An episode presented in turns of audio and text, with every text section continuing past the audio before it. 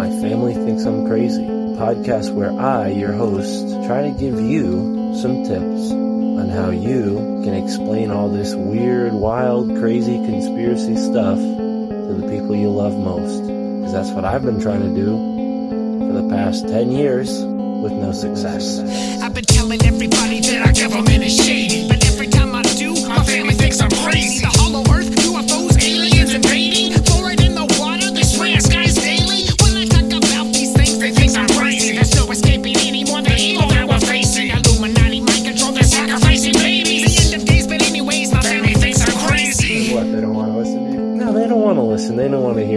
Like, oh, here we go, Mark. Off again with your. Mark being Mark again. Yeah, yeah. So, you know, that's the thing about podcasts is when you're on the air, and it's like therapy, you know? If I can't talk to my family about this stuff, I'll talk to you, Matt, and all our listeners. Just tell your whole podcast. Yeah. So who are we talking about today, Matt?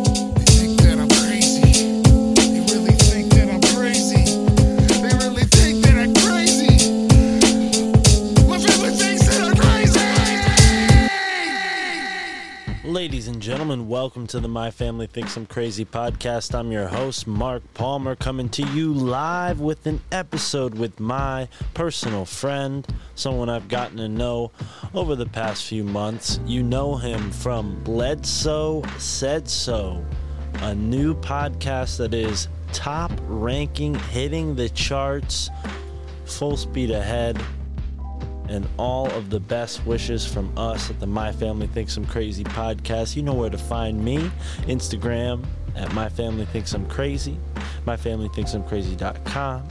You can go to altmediaunited.com to see what I've been putting together behind the scenes.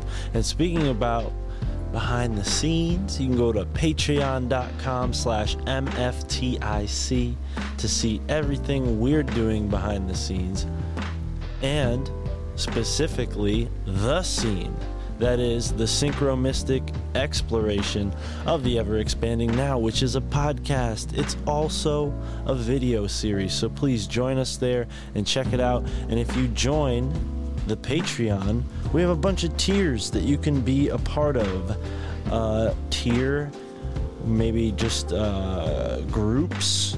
Uh, it just means you could give me as much money as you want. And if you give me $33 a month, eh, you don't have to do it every month, but if you do it one time, I'll send you a book from my own personal collection. And we're, we're going to give a shout out to Tasha Patterson and her husband. And we also got to give a shout out to Elizabeth because they both just joined the $33 Best Friend Book Club. So shout out to you ladies. We really appreciate you being here. And with that, folks, enjoy this fantastic episode with a close buddy of mine, someone who is just the kindest dude. We talk on the phone. He tells me what's going on in his life. He's invited me multiple times to go visit him, and I'm going to take him up on that. But you'll hear that and more in this conversation with my buddy Ryan Bledsoe. And be sure to check out his podcast, Bledsoe Said So. It is not hard to find because I'm telling you, folks, it's huge. Can I go a little deep? Please. I just want to clarify. It just proves what you're saying about being in a certain vibration. Nature feels comfortable with you. They fly in and out of this gorge. They're color intelligent. You know, they're light, colorful light orbs. They just dance around. I don't think there's any aliens that are coming to hurt us. I don't think. I don't necessarily know that that's possible.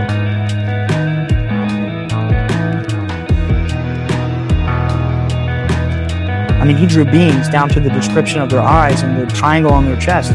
When they came to us to, to do the investigation, they had drawings from 1952 where people had seen them. They had seen the same craft and the same beings. That's why from the jump they knew my dad was telling the truth.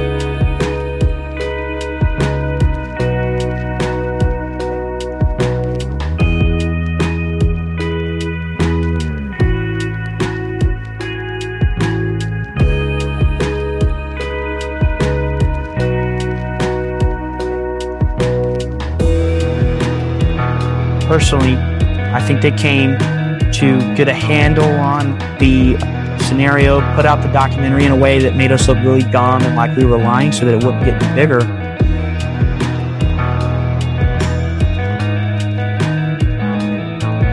I believe that's why they started so many decades back with the alien story, the physical, material worldview, you know, Roswell crash and all that garbage they're putting out.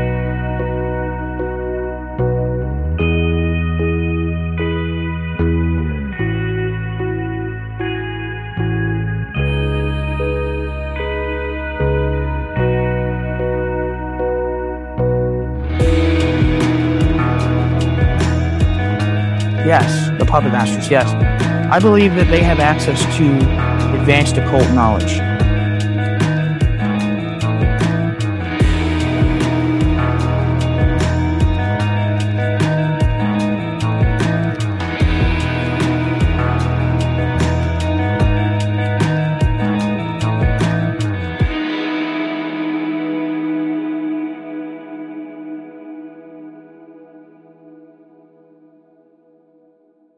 Let us into a week in your life, Ryan. Congratulations on everything going on. What's a week in the life of Ryan Bledsoe? A week in the life of Ryan Bledsoe. It's pretty ordinary these days. I go to work, typical nine to five type thing, come home, you know, get on the phone and we have these little powwows about like, what are we going to do for our next podcast episode? And then, you know, I guess you only asked about a week, but every two weeks we have these big things where my co-host and his wife come to our place and we just record for hours and hours and hours. So it's actually funny as much content as we have right now and and with the numbers we're getting, we've we've barely had the chance to like get together in person and work on this podcast. So it's Yeah. it's usually 5 days a week working a career or something totally mundane, you know. I'm in insurance. I'm an independent broker. Yeah, so it gets pretty Yeah, yeah. That's funny. We were just listening to the episode of Tinfoil Hat. They're talking about the World's Fairs and Tartaria and how all these great fires are associated with that. And I was digging into it, and what came up, funny enough, is insurance because the development of the whole modern day insurance companies that was really hand in hand with fires because some of these buildings were doomed to be burnt down because of the way they're built. I guess that's one way to put it Right, Yeah. right. or built to be destroyed in a sort of uh, pl- pre-planned way. But yeah, it's just really interesting. The whole. I don't want to go too far into you know that realm Yeah. professionally, but uh, but yeah, Very mundane. in a conspiratorial realm, nothing is mundane, even insurance. Ryan. Right. No, I'm right there with you, man. I'm I'm right there with you. But the the nine to five, you know, schedule of it, it's it's pretty boring. But yes, yes, I I would not doubt that there was some sort of conspiratorial construction behind the whole insurance thing. I mean, it's it's definitely got its regulations that make no sense. But Right. you know, Well, I'll say you know. You're not the average person working at nine to five might not be uh, as mundane to the average person, but to someone who's had pretty profound experiences in your life, your family, you know, what is working, you know, in a job like that feel like? I mean, do you kind of like try to keep your, you know, P's and Q's and not mention aliens around the water cooler, or does it slip out every now and then? I'll tell you what, it's pretty boring living such a crazy, like fantastical life and seeing phenomena, you know, this, this interdimensional stuff and, and these lights in the sky on a frequent basis. Every time I come home to visit my family, it seems like we, you know, get together and see something. And then you go to work and you have to sit at a computer for eight, nine hours a day. The podcast is way more fun. I can tell you that. In my recent job, I have let the cat out of the bag about the uh, UFO stuff, but there, there's been jobs in the past where I might have worked there for close to a year before I even mention it, because it's the kind of thing when you're in the normal world, the work world, you know, the the uh, the retail world or whatever. You mention this kind of thing, and it, it can destroy your relationships. People can look at you funny. I mean, it, it's it's something I I keep pretty guarded, but it's out of the bag where I currently work. So Yeah. In your case, it's more of like the community thinks your family's crazy in a sense rather than your family thinks you're crazy. It, it seems like your family is pretty, you know, at this point, all on the same page as far as what's going on. Is that true or is that incorrect impression? it is true. The only thing is my mom, it's the funniest thing. Do you mind if I tell you a little anecdote to kind of answer that question? Go ahead. Okay. So this really nice individual who writes for a magazine called Harper Magazine. It's like New York City's oldest magazine, one of them. I'm not sure if you've heard of it. And he came to stay with my dad a couple weekends ago, and he spent the whole weekend kind of like, you know, doing some groundwork for a, a write up uh, for Harper Magazine. And he he laughed for two days after this because my mother, I don't know if you've seen the documentary about my dad, but my was kind of like very skeptical of the whole thing. She's she's not really into the UFO. She's she's seen them, she's experienced them, she knows they're real, but she doesn't like talking about it. And the funniest thing happened when the guy was there. He got to see the lights. Like, th- by the way, I want you guys to come see them. We definitely got to work that out. Absolutely. I know. I know. We were. Very, we're very interested in, in checking that out for sure. Yeah, for sure. That'll be epic. Like you and Tara come out, we'll have a blast. But uh, so when Sam was there with Harper Magazine, he got to see some of the lights for himself. And what he laughed about for two days was my mom. You know, he he was trying to meet people in the family, and he's like, Yvonne, tell me about yourself. And she's goes into this whole, oh, I'm not really into this stuff. I don't buy it. I don't. I'm not, you know, a big fan of talking about it, thinking about it. I just go about my life. Oh, look, there's an orb. And the biggest one of the whole weekend, she pointed out as she was telling how she's not into it. So that's my family's life. It's so normal to see this phenomenon that my mother, who's the skeptic, still sees it and still is not impressed by it. That's how many hundreds or even thousands of sightings we've had since I was 13. Um, it's, it's pretty funny. So orbs are something that came up recently on one of our trips to Woodstock, New York. I found this strange book all about orbs and unfortunately all I was able to do is take a picture of the cover. I, I didn't purchase it, but I think this is a fascinating area because it comes up in a couple different fields. You hear, you know, people who are really into Sasquatch talking about orbs, obviously UFO researchers, the SETI group people, you know, and Mhm. you have uh, these orbs that appear around megalithic sites and even crop Right. circles. So, you know, I've always been fascinated by orbs, never seen one. I think the first time I heard of it was obviously in like Ripley's Believe It or Not, something to that degree, one of Mhm. those books. But for someone who's actually experienced an orb, what to the best of your abilities, how would you describe it to someone who maybe never heard of it or doesn't have an idea of what an orb is? Yeah, that's actually that's a really good question. Most, and I'll tell you why. Because obviously, the nature of this conversation is UFO related, and there's this big split in the UFO world. Like that, you know, most people want to go the technological route. It's these invading Martians who fly around in these little ships, but that's not really the reality of what's going on. The reality is there's a very spiritual, interdimensional, quantum physics, whatever you want to call it, um, side of the UFO phenomenon, and that's where the orbs come in. Most people on the internet are so, I guess you could say, closed minded that they don't even want to touch orbs. They don't want to talk about it. They don't want to look at it. They don't want to think about it. So that's not really a question I get asked a lot. I'm really glad you asked that. What I understand the orbs to be, it's it's basically like a spirit. You know, it the the words are very similar. You know, in ancient Ireland or whatever, they might have called them fairies. In the Bible, they might have called them angels ghost hunting shows they call them orbs you know but when they manifest in our dimension in our plane or whatever they look like these little orbs. They show up a lot in photography like that. You can see them with your eyes like that but usually they have a streaking tail. It's just light. It's it's an intelligent consciousness that we perceive as light. That's the best i can explain it. It is a being. It's a soul. It's it's it's a real entity inside those orbs. It's not just like some little ball of plasma like that it's it's it's a, a living being. I'm sorry. Do you hear my cat? I have a very needy cat. Do you hear her meowing? That's fine. We don't mind a little background noise for folks listening. I'll take the moment to explain to folks if you hear any any rain, we're sitting lakeside here, so we thought the atmosphere might add to this very very interesting conversation. I mean, your father's experience happened near a body of water. I'm Mhm. curious to ask, is there a body of water near your property and do you think orbs have some sort of connection to landscape or certain areas are more available for these orbs to access, so to speak. And orbs being, like you said, I tend to see them as light. I mean, from everything I've read, seems to me like they're just sort of uh, like the way a fish would look up and see our shadow Mm-hmm. as we're standing Mhm. over the water and like wonder what we are. We're kind of looking at this light signature from this higher dimension as That's deep. this third dimension. Dude, that's deep. That's a great way to explain it. I'm going to use that from now on. That's fine. Please. That's deep. That's epic.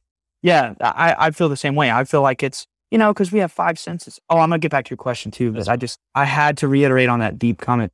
We have five senses, right? Like sight, sound, smell, taste, touch. Did I miss any?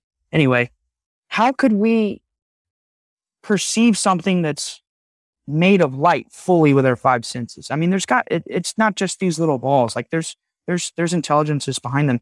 And my father, up close in person, has seen entities come out of these orbs. So I just, I really feel like it's kind of like one of my lots in life to share that these orbs are more than just what people say on the internet, that it's just like a little dust in the lens. They're real entities. Anyway, so back to your question. Yes, my father does currently live uh, at a pond in the woods. Kind of a long story how he got there, but it's this really awesome 13 acre property. When you guys come, that's where we'll be. And who knows, maybe we could film a, a like an hour special out there, just us or something. I don't know, but yeah, that'd be awesome, right? Like an episode with my dad or something. That'd be incredible. But yeah, so he lives on, on a body of water. And then his first experience was on the Cape Fear River. I'm so sorry, my cat's to knock my computer. He lived, he, he had his first experience at the Cape Fear River, which is not very far away.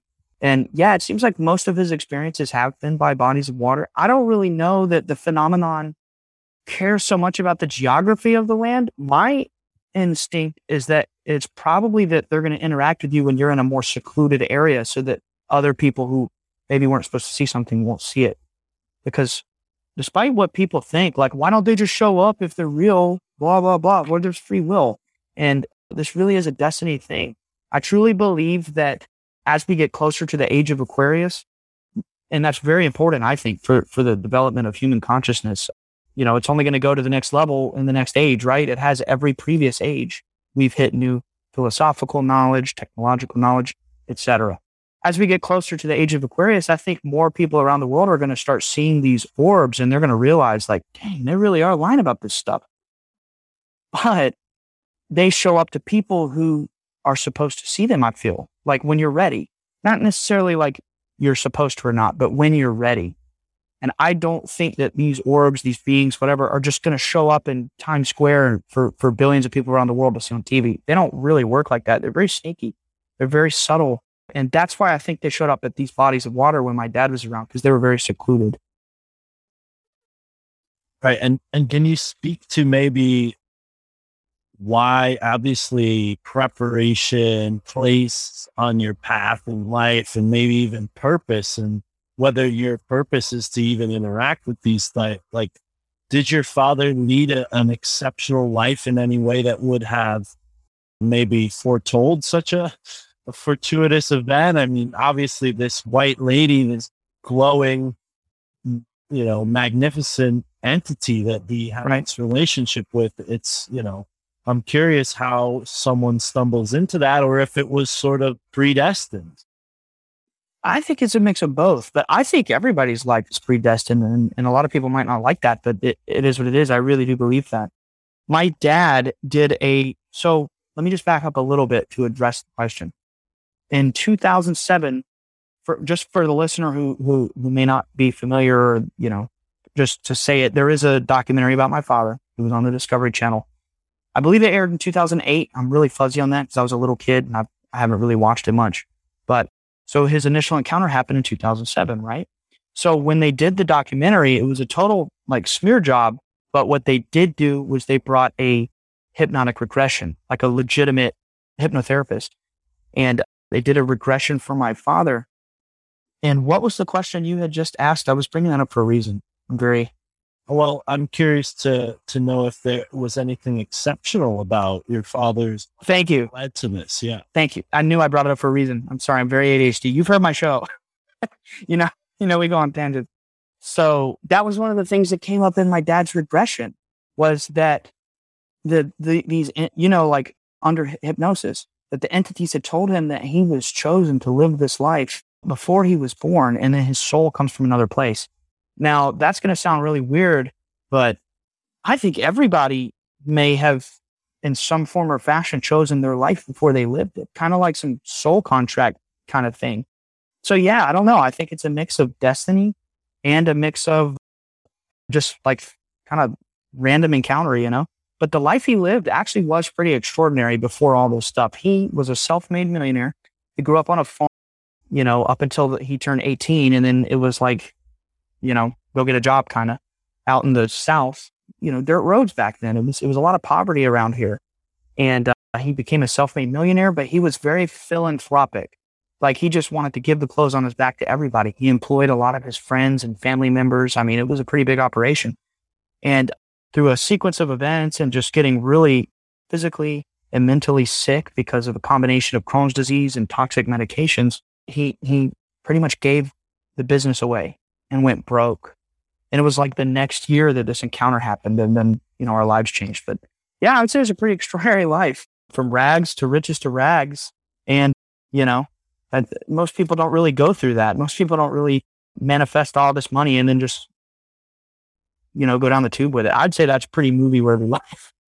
But yeah, and I, I would say it just it it it beckons the thought of like this karmic flow and right where your father was when he was an early man, how he pushed past his circumstance to create abundance for himself in that way. Mm-hmm. And then in a almost flip turn, when the material abundance is taken away, there's this spiritual abundance. Exactly, that takes Yeah. place. And Yeah. now even has the effect, I'm sure, on inspiring many other people who listen to your show and, and have heard about your father's story, right? And maybe that answers some, you know, unanswered questions in their life. Have you had many people reaching out? I mean, have you felt like an effect of like magnetism from your father being so uh, transparent and honest and getting the story out there? Yes, absolutely. I can confidently say this is not an exaggeration. Since I was 13 years old and my father had this experience, so just frame of reference, I'm 28 now. So that's been 14 years that this story has been out there, like in the collective consciousness, whatever, on TV, you name it.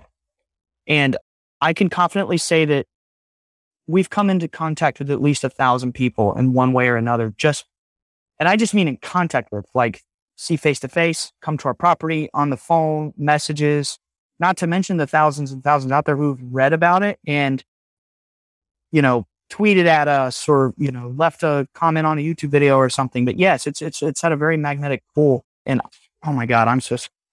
I cat jumped on the computer. She's very needy. She was abandoned as a kitten. But I would say, God, where was I? My cat does this. That's all right. Alec, friend of the show, Alex Stein, has a cat he calls Keyboard Kyle, who consistently presses keys while he's doing live streams. So, you know, it's the Bledsoe said so has a similar situation going on. yeah, yeah. Bledsoe said I was saying- studio. I was saying something about, oh, yeah, the magnetic pull. So lots of people have come, and I would uh, argue maybe this is just common sense. I don't know. I mean, it's it's been a lot of years that I haven't really been out there to like speak my mind, and maybe maybe this is common sense, but I would say because it's true, because this phenomenon really did come to our property. It really did happen, and I think people are kind of magnetically attached to the truth. You know, that's why like your show, other shows like obviously Sam and and many other ones like Greg Carlwood or oh my god, or even like Greg America, all these other shows out there that are getting really big. It's because you guys are speaking about things that are true and that resonates with people. Same with the phenomenon. Yeah.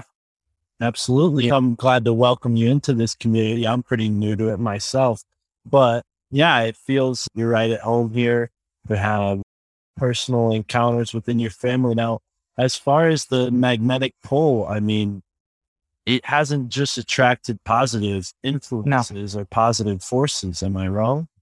No, you you are correct. There have been I'm sure you know this, but just for the listener's sake, I'll I'll go into it a little bit. There have been government spies and spooks and things like that who have meddled with our family life. Since I talk about it a lot publicly, it dies down. Um, and they get sneakier and sneakier with their messages and their trolling and whatnot. But there have been some death threats. And again, let me just totally reiterate who I'm talking about for the audience who has no idea who I am or what I'm saying. when the documentary was filmed, so my father had this incredible encounter in 2007 on the Cape Fear River in North Carolina. It was like inter, it was beings of light, interdimensional phenomenon. I mean, it was it, it was incredible. So much so that when he reported it to MUFON, which is the Mutual UFO Network, it's one of the big you know UFO intelligence collection arms, and they pose as being this little volunteer organization, but they're not. It's very intelligence you know, just like most things out there are, right? Like you guys know this, your conspiracy show, government involved and everything. So when my dad did his report, within days, he got a call back like, oh my God, you know, the, the description of what you drew and experienced, you know, the craft, the beings, it matches some reports that we have from the 1950s. We want to come to your property. Next thing you know, the Discovery Channel is on our property shooting a documentary. And they, they tried to smear us. And that snowballed into us getting involved with like CIA people, Pentagon people, NASA people. I mean, when I was 15 years old, I was home for the summer because I was out of high school, you know, summer break. And I get a knock on the door and it's a guy from NASA. And then he he was in our family. It seems like every few months he'd be driving from Cape Canaveral just to stay with us and, and write up, you know, little investigations on us and whatnot. I have a tektite right here, a tektite. This thing is 800,000 years old. It was given to me by the guy in NASA. He just gave, he was actually the world's authority on tektites. It's pretty cool. His name is Harold Povenmire. Wow. Have you actually, uh, this is really interesting. Have you heard anything about the Australotektite? Uh, maybe I'm not getting that word correctly, but all of these tektites that sort of exploded in one big burst. Uh, Bruce Fenton was just talking about this on his appearance on Tinfoil Hat, and yeah, he was talking about on the higher side as well. But I know Bruce, by the way. We know each other. Yeah, yeah. Excellent. Yeah, we know each other. Yeah, so Bruce is talking a lot about tektites recently, and you know I have a couple tektites, you know, just from purchasing them at different crystal and mineral stores. And wow. I I've always been fascinated by stones. I have one stone called a nebulous stone, which is also purportedly from a meteor, you know, explosion or or finding. But what are your thoughts on on that? Have, have you looked into minerals at all? Is it just like a keepsake or? You know? Yeah, I mean, it's mainly a keepsake. So, okay, so we're gonna go conspiracy here. Let's hear it. Let's do it. So again, when when I was 15, because the this the original encounter happened when I was 13. Remember, for the audience sake, it was my father, Chris Bledsoe Sr. I was just a little kid, but I was around. And after the documentary aired, it seemed like that following summer is when we got the knock on the door, and it was the guy from NASA. And he investigated us for 11 years. And he just would shower us with gifts. I mean, he also gave me this 9,000 year old arrow. He gave me all kinds of little goodies. Like when my sister graduated college, he drove out 12 hours just to see her college graduation. And then he gave her this like real silver coin from the Vatican. And he would shower us with these gifts. Now, the conspiracy, you know, thinker in me question everything, question everybody, even when they're nice. I think they may have been showering us with all this stuff, just hypothetically here, right? Because I really do know these people. So it's tricky for me to kind of like speak out against people I know.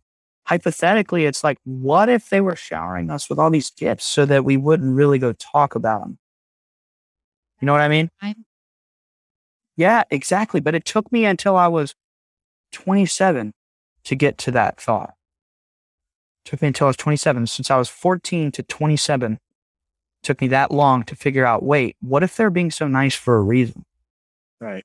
I mean, we don't want to put anybody at risk, but even push the pedal a little harder on the floor here, Ryan. I mean, if you if you were to speak out and their niceness didn't work on you, what would happen? Is there things? That- well, Mark, I'm already doing it. Exactly. So I'm just wondering, like, you know, he speed ahead with some so yeah. get the whole stick. They got to go there. I'm sure. No, I mean, you can ask questions. I'm very happy to answer. I just this is your show, brother. Like, I don't want to. no, no, no. I I just mean like this process because it is a process, and you know, one hour, two hour conversation can only get so much, but.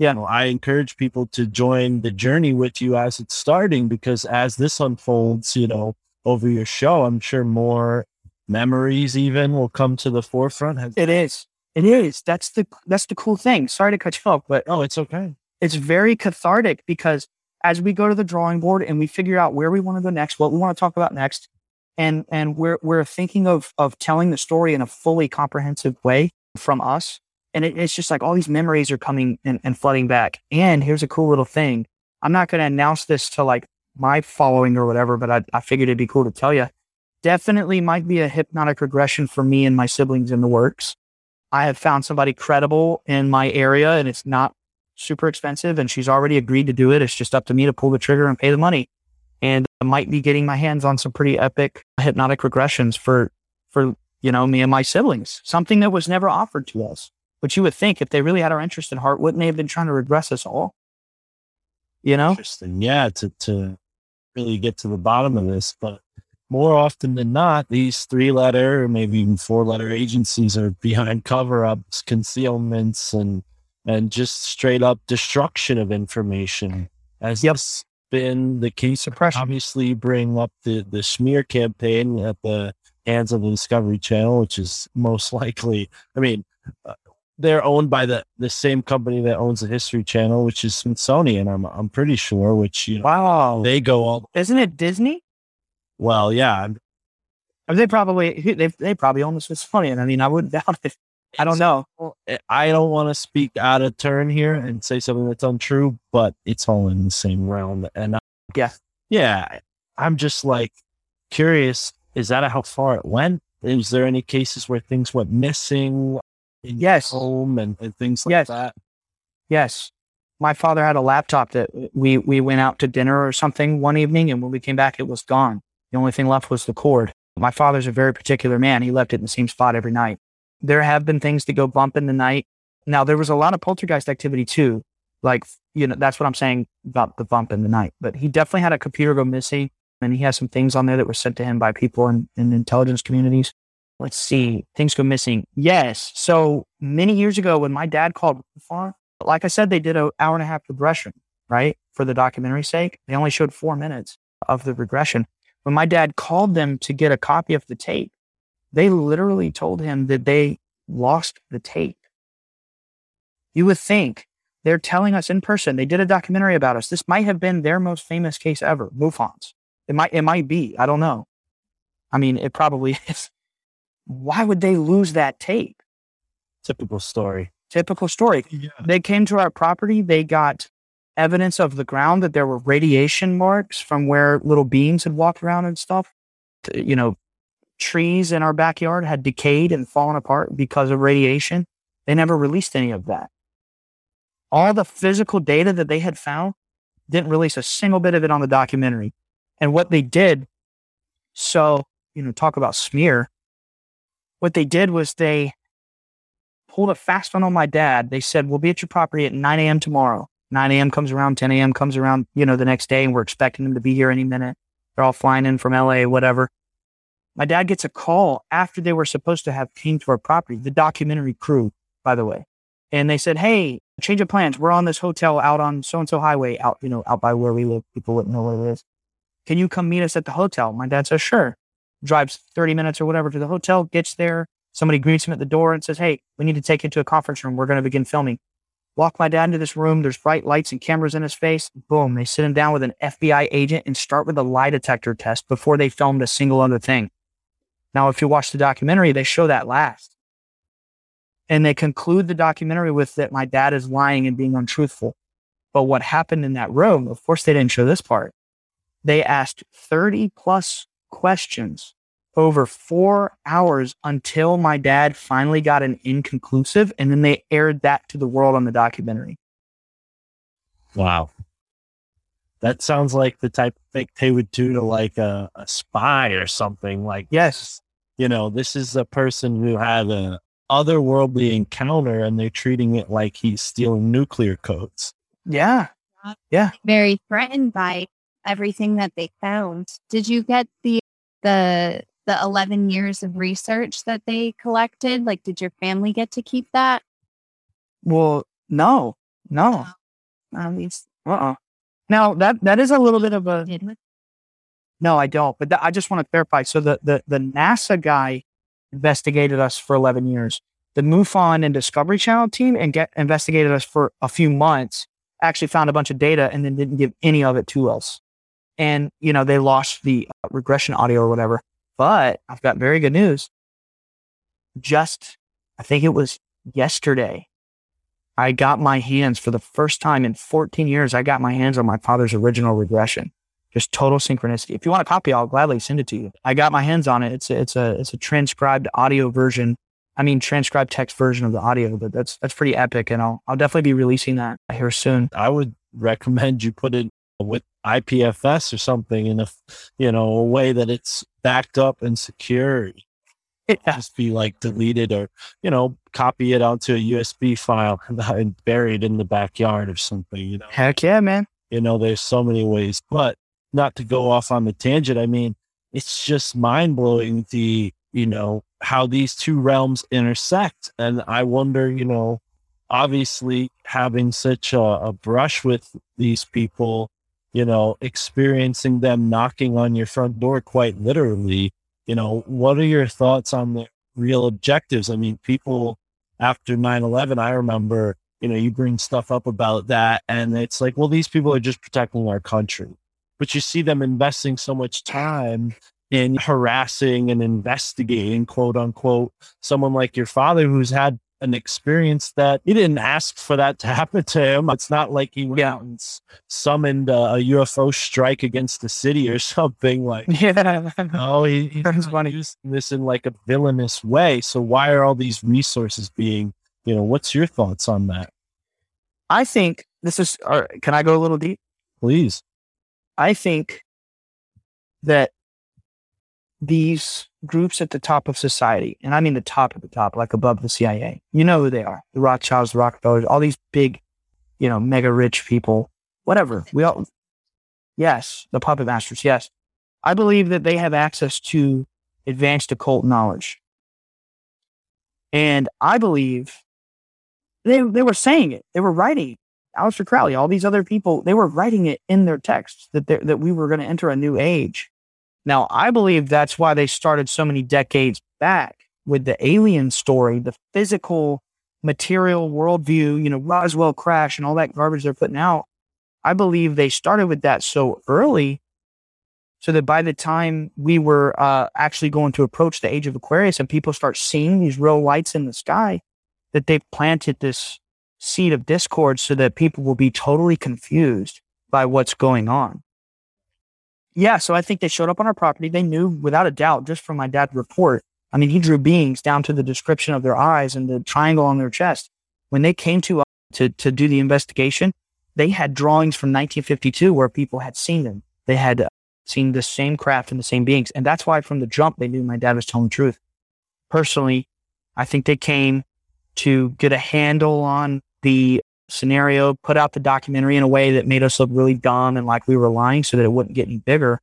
Because naturally, the narrative is not that. It's not the beings that, you know, the Bledsoes are seeing. The narrative is these physical monsters, these aliens that are riding around in these flying saucers and they're going to invade us. There's a documentary coming out soon. Actually, some of my friends made it, unfortunately, that, that talks about that. Like, we're being invaded. What's going to happen when we get invaded? It's bullcrap. We're not being invaded. There is no alien invasion. That's not going to happen. That's not true. That's not possible. It's all a lie. Yeah. Yeah. I think I might know exactly which one you're talking about, but I, I think this is part of the deception. Like you're saying, they have this higher knowledge, this esoteric knowledge, and they Mhm. regard, you know, us as unworthy of it. So they give us the exoteric knowledge. And, Yep. you know, this is funny considering what we kind of offhandedly mentioned about the newest tinfoil hat episode, because they called those world fairs expositions. And I'm Oh, holy hmm, I wonder what the S position is. You know? yeah. uh, this Wow. position. I don't know. A lot of wordplay going on in my mind lately. But you know, these these groups certainly, you know, between you and I, we know are manipulating these other realms. So Yes. as far as the interdimensional beings, though, seems to be that they've had always a benevolent nature, where uh, your interactions with them have been nothing but benevolent. So, you know, as far as people who say, well, all these aliens are controlling us and they want to hurt us and they're destroying us. What are your thoughts on on that? The people who are afraid of these like, you know, aliens out there. What would you say to them? I think it's untrue. Not what you're saying that people are afraid of it, but untrue that what they're afraid of. I don't think there's any aliens that are coming to hurt us. I don't think I don't necessarily know that that's possible. I, I, I'm I'm starting to wonder with a lot of my brain power, meaning like I'm devoting a lot of time and energy thinking about. I'm starting to really wonder if we might be in a realm or what they might call a simulation. I talk about that a lot on my podcast. I don't necessarily know that I believe that it's possible, if that makes sense. I'm giving myself an out here so I don't like, oh, what do you know? You don't have a doctorate? Well, it's my opinion, right? I don't know that I believe that it's possible to leave this planet, go to another planet, you know, land, get out for a Slurpee at the gas station to get some Martian gas. I don't know that that's possible, dude.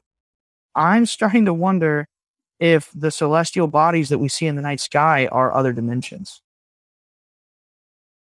Yeah, absolutely. I think, you know, that's a big part of of everything I've been considering lately is, you know, this obsoletism that they try to give us, where we're in this obsolete, meaningless universe. And, Right. You know, everything's so far away and spinning so fast that, And it's only material, yeah. only physical. Yeah. Yet, you know, over and over, folks like yourself and from cultures all over the world have these extraordinary experiences with beings that they describe as coming from the stars, Yeah. having an aura, you know, flying, all these qualities that Mhm. suggest to me a sort of light, a nature where they're lighter than air, possibly light, uh, like we're talking about with these orbs, Electric. electric, even. Yeah, yeah, yeah, yeah. Electric. And, I- and yeah. and you know bodies of water are conductive you know so Dang, I didn't think so yeah and so you know you have this pond you have the cape fear river and then you have the appalachian mountains which are you know extremely old the oldest mountain chain in the world Do you know about the phenomenon there? tell me The Brown Mountain Lights. I've actually been there many times. That's in the Appalachian Mountains in North Carolina. for those who haven't heard of it please can you explain uh, that Yeah, yeah, yeah. It, it- I mean, this is a this is a historic North Carolina phenomenon. Like this has nothing to do with the Bledsoe family. It's been going on for hundreds of years. There's monuments. I I shouldn't say monuments, more like plaques.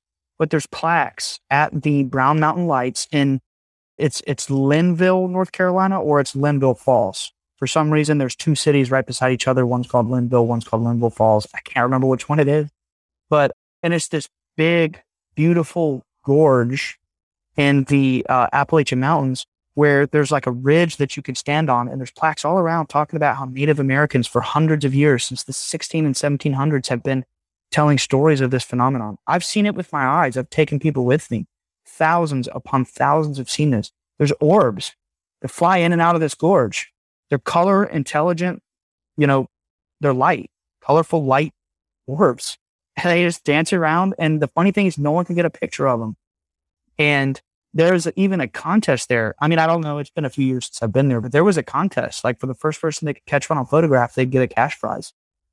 You can definitely Google it, man. It's just called the Brown Mountain Lights. and that's you know right in line with what we were just talking about about this electric you know paradigm and i think Yep. you know the equipment that we're using to take these photographs are inherently flawed in their ability to capture something of that nature i think because of the you know what i'm not a, a photography scientist so i can't speak to the techniques of it but you know from my layman's understanding it seems like over and over. And I was just talking to Tony Merkel, you know, the Confessionals podcast, someone who's Mhm. you know interviewed dozens and dozens, hundreds of eyewitnesses, and equipment malfunction is a reoccurring theme with a lot of investigatory people and even just accidental, like you know, people who weren't you know interested in the stuff but ran into it, you know, just by circumstance and.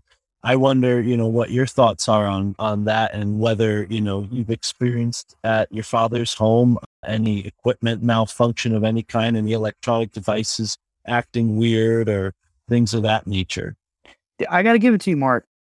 In 14 years of being like one of the famous UFO cases that people have studied, I've met a lot of people who ask a lot of questions, and some of the questions you're asking are right in line with with with you know the heartbeat of this subject. So props to you, man. Most people don't think to ask questions like that.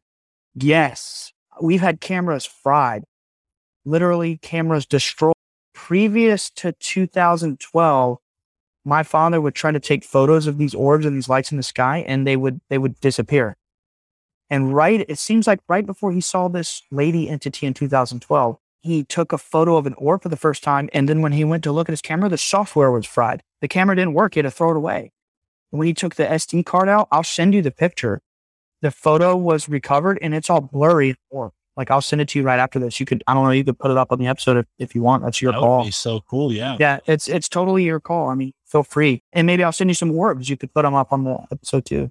I've got dozens of them. Cool, cool, cool. Yeah, we'll we'll definitely do that. But yes, so that camera had to be thrown away just from taking a picture of an orb.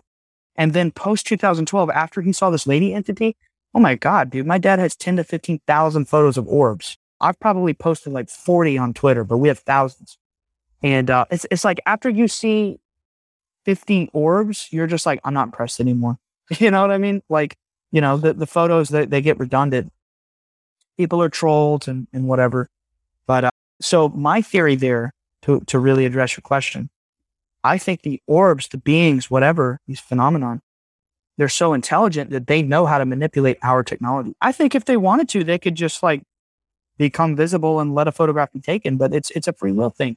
And I don't think that so, so like let's say I take a picture of you, right?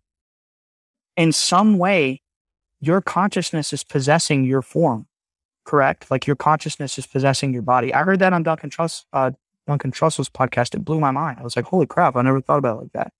If I take a photograph of you, in some way, I'm containing an image of the form that your consciousness is possessing against your will, right?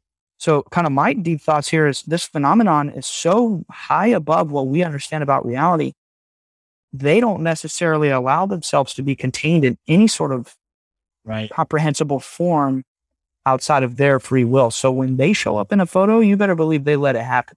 Right. know? Right. You can't supersede their will. No, no, no, even, no. Even with like animals, it's surprisingly difficult. You have to be, Yes, you know, still Right? to take a picture of a, a good picture of an animal. yes, Or in the situation with us, where if folks are on our Patreon, they'll see a lot of my photos that I can take of animals because synchronistically, I'm in the right vibration. You know, right, the right. the hawk that let us drive right up to it and stared me in the eye before flying off as it Oh my God. left its you know roadkill treat that it was you know trying to protect and then st- and stave off but you know ooh, and then the foxes we saw two foxes on the beach and they Wow. right, right up to us right That's extremely rare, dude. right right so you know and these are the kind of things that i think just like you were mentioning with your your father you have to be in the right state of mind and vibration to even be allowed this sort of experience i think the animals know that we're not hunters we're not wild and unpredictable Right. so our energy might be a little more peaceful to their higher perceptions you know their higher perceptory senses so Yeah. yeah, and and, and these orbs must be no different.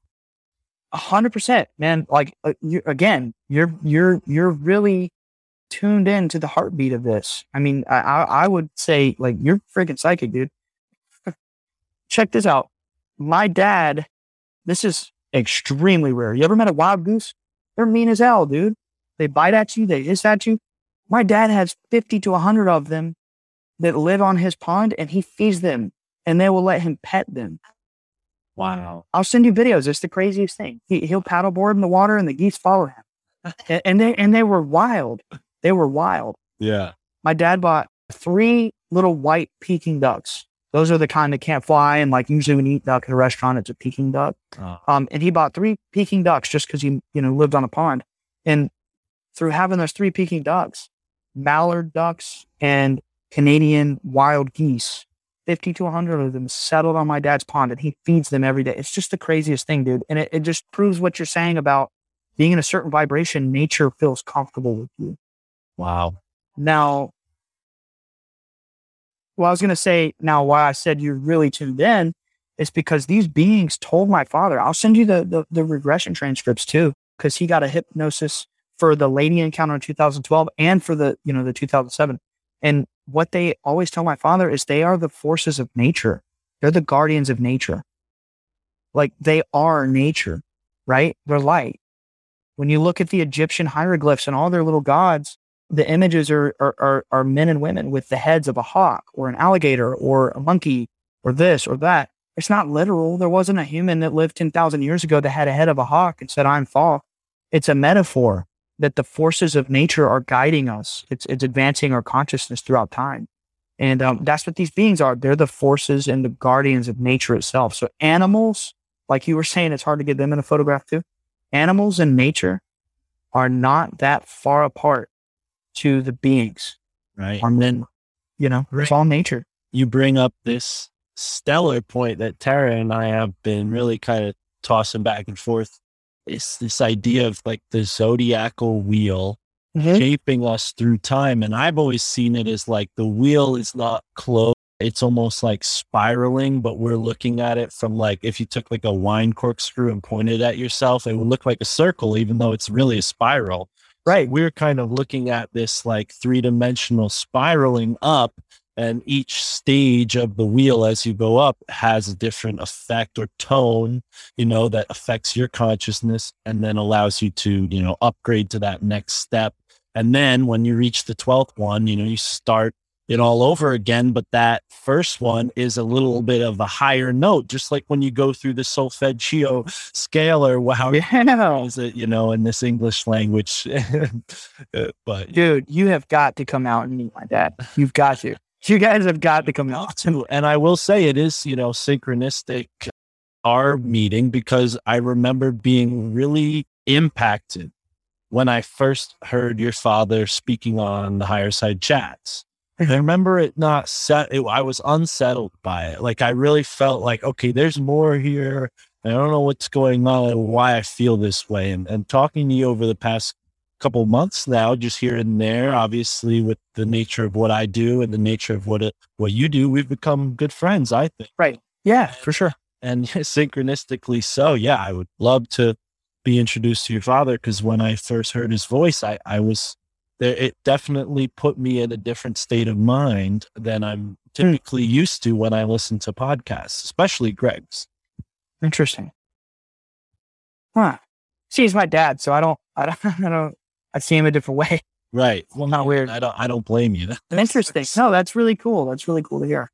my family thinks I'm crazy. So I'm a little jealous in the sense that, you know, you and your dad can see eye to eye on all these things. I'm sure that comes with its own challenges, you know, that you're not, you can relate to. It does. But, Yeah. But yeah, I mean, wow, it's, it's truly special that you would offer that. And I appreciate that, man. For sure, man. That'd be epic. I think we'll have a good time. Yeah. You, what you were saying about the, the, the spiral thing, Mm. that's, that's some really deep stuff. Like, you know, the Dogon tribe talk about that. You, are you familiar with the Dogon tribe? Oh yeah, and they're the uh, first people to correctly show us Sirius B, even though it's you know not Right. without a modern telescope. They knew about that whole dual nature of that star system. Yeah. And one thing they said was there was a twin spirit realm and then our realm and then the twin spirit realm, they're kind of like on a spiraling path. Mm. And every now and then they cross. Wow! You know? See now, that is truly synchronistic, and I wish we were not lakeside. I wish we were in our other studio because we have this board that we've been sort of adding little facts to here and there, all about twins because twins keep coming up, and this idea of twin, the nature of the twin, Castor and Pollux, and how it relates to you know what's going on medically today where they're almost trying to create a digital copy of us on computers you know and Right. you know, I don't want to go too far down the uh, censorship road and, and all the things that could get us banned, but I'm not afraid of that either. I just you know, Right. respect you. You know, I think that's exactly why they want to violate our personal rights in that way is to create this sort of artificial soul on this controlled matrix and kind of maybe even move us further away from that organic one that has been sort of connecting with us through the other realms this whole time. I'll tell you what, man. I- know you know who this guy is, Nick Hinton. I, I, I kind of, I've kind of tried to introduce y'all, but everyone's so busy. You know, it'll happen if it's supposed to happen. But if you want to go deep into that topic, he's the man. Like you guys would really, Yeah. he, he, yeah, he, he's really and He wrote a whole thread called the Sentient World Simulation. He's the first person that I ever heard that from, and and then it's funny that you're the second person and the only other person I've ever heard that from. So you guys might really vibe with that kind of stuff. I Um, will say, you know, I listened to every episode of Tinfoil Hat. So I know Nick Hinton very well. I loved his conversation Right. with Sam because he's always bringing up these amazing threads like the alien g- hybrid gun runner thing.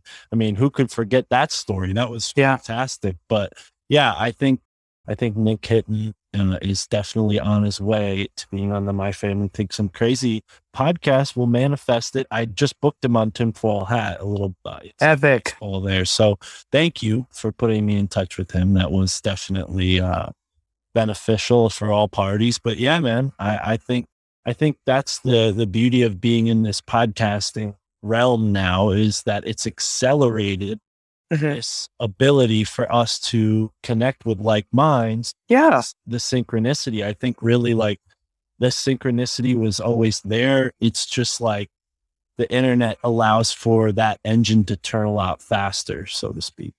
It's like truly some age of Aquarius type technology where, you know, because of the internet now, it's almost like nothing can really be hidden anymore. And and also people can get in touch and and seemingly the speed of light. It's unbelievable. Anybody can go out there and make a program and it go really big. I mean, you know, it's it's Start putting the pieces together of Yeah. what reality actually is versus what we've been told it is.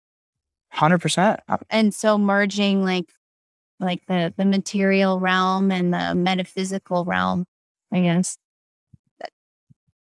Physical and non-physical like going back to the twins and like castor and pollux.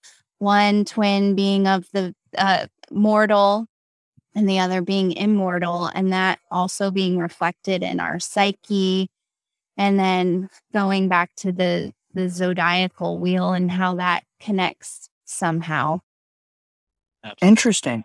You know what's funny? I put out an episode of my podcast today, and this is a really weird synchronicity. You ready for this? And and, and the best part is we and and you can attest to this. We literally, the three of us decided to have me on today. This is spontaneous that I'm on your show. Just kind of synchronicity there. On my episode that aired today of Bledsoe Said So, so that's episode seven. We talk about just there's a random quote. I was listening to episodes in the air, just you know, critique or whatever. And there's a random quote that that my co-host Nick said uh, something about Will Smith's Gemini Man on the show that aired today, and I said, "Oh, Gemini Man, yeah, that's the one where now it's a clone, right?" But just literally on my show, I was thinking of Gemini, the astrology. I said, "Oh yeah, that's the one where he fights his twin, right?"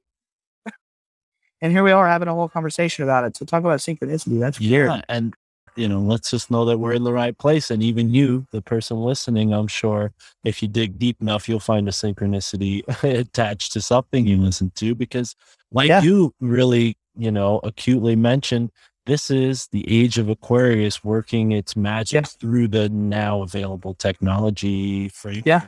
You know, and and closing those gaps. I think synchronicity synchronicity always found its way in people's lives, especially people who are a little more tuned in. It's just how quick things can go uh, from one place to another. And I think for those who are listening who might not have experienced any synchronicity, you know, I know what I would say, but what advice do you have for people who maybe are feeling like, oh yeah, no, I I'm just an insurance broker, but I don't have any of the Fayetteville fun and you know lights. And how do I make my life more interesting? I mean, obviously, you know, I'm not asking you to give someone Right. 101, but if you could put someone in the right direction, how to kind of connect with these other worlds. I'll tell you what, I'm going to say this with caution. Okay. I think when people who lead a normal life start having very out of the box experiences like synchronicity, seeing beings of light, things like that. And it does happen. Lots of people have been to our property and seen beings of light. Guarantee when you two come, you'll see something. It's, it's a very normal phenomenon, but it's stigmatized, right? But anyway, back to what I was saying.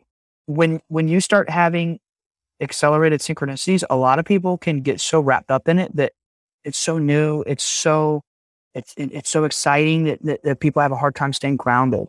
I've seen it plenty of times. So my caution here before I start telling people how I think, you know, they can start having crazy stuff happen is just remember that the stuff is normal, but most people in your life will think it's crazy. So if you start having experiences, look, dude, I'll tell you, my dad went on TV.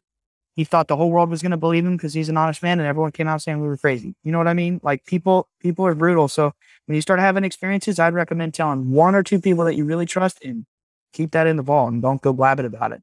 So, Or you can call into podinbox.com slash MFTIC. Leave your name out. We'll anonymously air your story on this podcast. yeah, or make your own podcast. But all I'm saying is don't go tell your mom and think she's going to believe you just because she's your mom. You know what I mean? exactly. That's- Find like minded. Like-minded, like-minded, yes, because most people, yes, you, you can very much get hurt. I mean, I, I lived it. Anyway, so now with all that out of the way, I just had to keep my conscience clear. And, and you know, if I'm going to have people have some crazy experiences, I don't want anybody getting hurt. If you start simply doing this, you ready? It's very simple. People are going to be like, that doesn't make sense. If you just start paying attention to synchronicities, it's going to accelerate like people wouldn't believe. Just pay attention. If you start seeing the clock at 11, 11, 11, 11 or something, you know, it doesn't have to be 11, 11. That's a common one. It's, it's kind of a cheesy thing, but it's a real phenomenon. You know, like it seems like every day I, I happen to glance at the clock unconsciously at 1133. I don't plan that. I'm not sitting there looking at my watch. I'm a busy man. You know what I mean? I'm not sitting here waiting. It's 11, 11. It's 1133. Oh, look, I saw it. It's not like that. It's just, it's just the weirdest things happen and I'll catch a time or I'll be looking at my, you know, GPS and it'll pop up this specific sequence of numbers that I see everywhere. Or you'll like, like with, with me and you today, like the, the twin keeps popping up for you. And then even I talked about it on my show. That's really weird. Talking about synchronicity, dude. How weird is it when we were on the phone last week and I was like, yeah, I'm gonna be in Vegas for my honeymoon. I'm getting married October 8th. I'll be in Vegas somehow or another. It came to the, the, the conclusion that I'll be in Vegas the night that the Tinfoil Hat has its 500th episode. Oh, and you'll Just there. Yeah. Well, hopefully. I mean, that's that's up to you guys, but you know, just synchronicities will happen when you start allowing them to happen. When you close off this part of yourself that's like, "Uh, it wouldn't happen to me. Who am I? I'm nobody. Everybody's nobody. That's the secret, Right. right? Everybody's nobody. I'm a nobody. And I don't mean that offensively. I mean that like humbly. Anybody can have experiences. Anybody can see these beings of light. You just have to have an open mind and you have to like really allow it to take place. Right. And if you have a hard time with that, just go randonauting and then it's like game over. You're gonna start having synchronicities like crazy. Yeah. What is, is does Randonaut only work for people with iPhones? Because I I had a hard time using it and I have an Android. Well, I was taught how to do it by Nick. There's a specific technique. So for anybody who wants to do so, okay. Do your listeners know what randonaut is? Do you talk about it? Well, for those who don't know, please, if you could give it a little, because I, I, I mean, I could explain what it is from what I know. I, Okay. him talk about it. basically, I've been talking with a developer too. He's a cool guy. But basically, what it is, so they they, I'll I'll summarize here. Chaos magic. I'm sure you're very familiar with that, but just for the listener's sake, you know, chaos magic is the concept that like the universe is a bunch of quantum randomness, and through exploiting that, you can manifest things very tangibly and physically in your life, like memes, dude. Like memes are, are kind of like chaos magic to an extent they, they can sort of change the course of reality itself by getting, you know, if a billion people think a meme is funny, well, on an unconscious level, they're going to resonate with it and it's, it, it's going to have societal change. You know what I mean? So Randonautica is this company who has a free app. I'm not a part of them. I'm not paid by them. I just really enjoy doing it. I've done it. And what it is, is they're connected to a quantum computer and it's, you know, it's an app on your phone connected to your GPS. And it's kind of like mind machine interaction. You set an intention in your head, like I want to see a rainbow or something. And you set, they recommend you set three points. So first point, it's quantumly random, right? So you you calculate the point. You can set the radius within 0.5 miles, within one mile, whatever. Set the point. Walk to the point. Might not see anything weird. Walk to a second point. Might see something a little weird, like a little note on the ground that has something specific that you were thinking in your head. By the time you get to the third or fourth point, you're going to see something that's going to be like, okay, that is really, really specific. And the concept is through quantum randomness, you can manifest synchronicities. So if anybody wants synchronicities, I highly recommend doing random. Set an intention in your head. Don't be, don't be like testing it. Don't be thinking something that's not likely. Just, just have a thought in your head. Like, I, I want to experience, I don't know, love. People do that and they see like hearts graffitied on the wall at their final destination. It's very weird. And I think doing stuff like that can open a doorway in your life to uh, synchronicities. It's chaos magic, basically. Yeah, I mean, Tara and I have gone on road trips where we roll the dice, and and whatever the dice, if it's odds or evens, that'll determine whether we take an odd route or an even route. You know, every That's epic. has a number, so it's pretty. You know, it, it worked out really well. We were able to see some spots that the you know Google Maps would never have brought us towards, and and yeah, I think you know just like that, randonauting, figuring out ways to gamify life Yeah.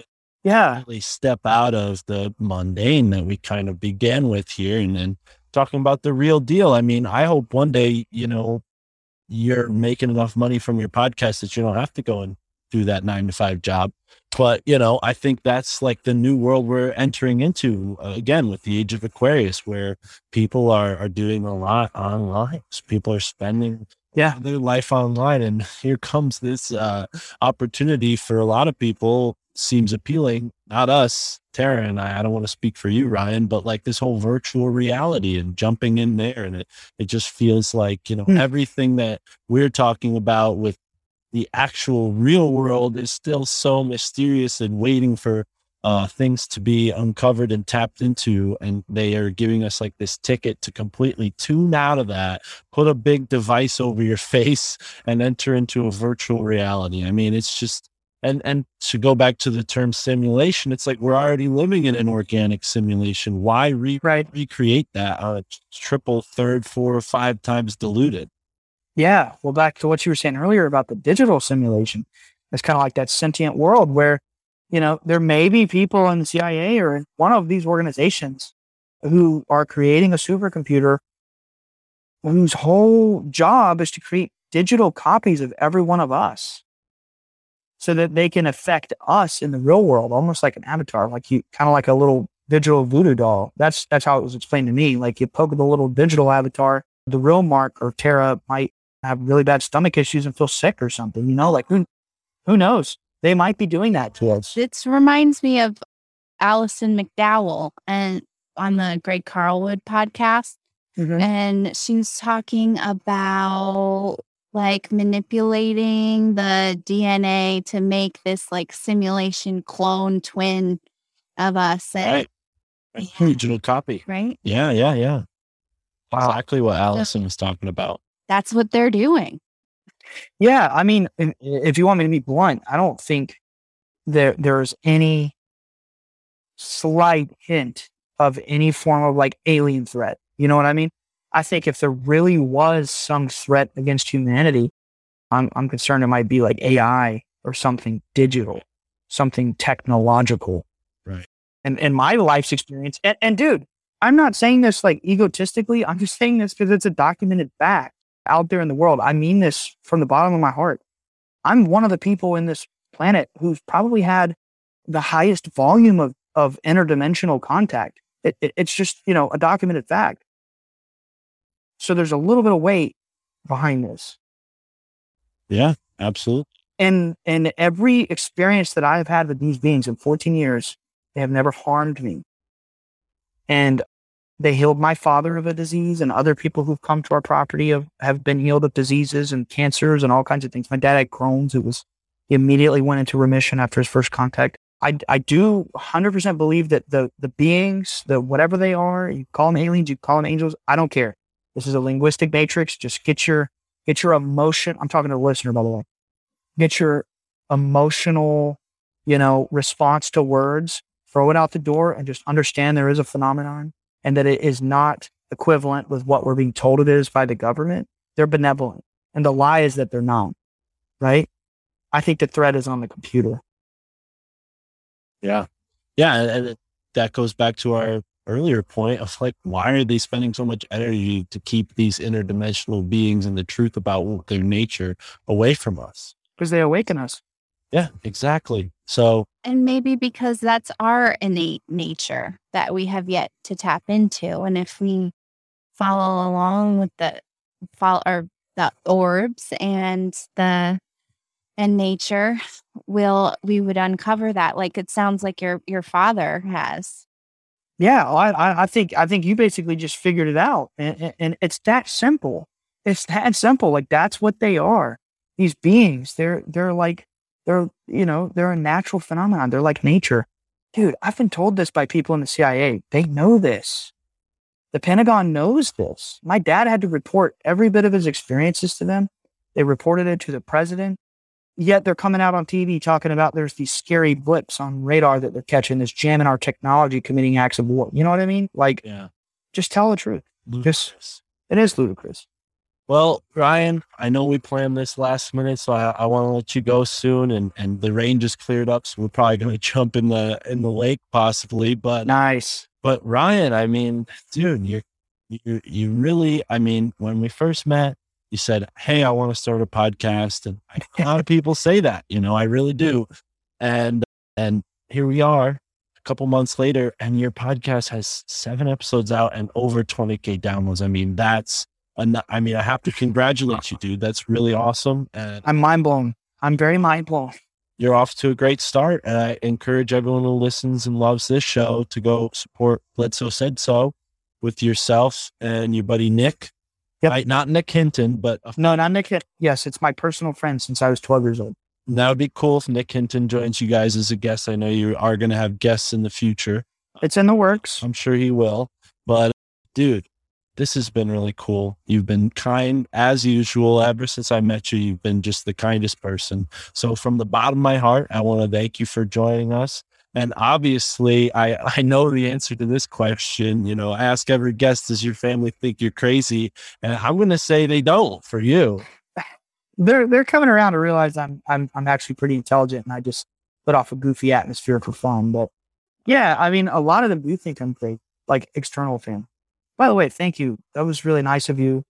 And likewise, you know, we talked about this on the phone today. I want to have you on my show as well. We just haven't figured out the logistics of equipment. We only have two microphones and we want the quality to be a certain, you know, whatever. But we definitely want to have you on my show. Thank you for having me on yours.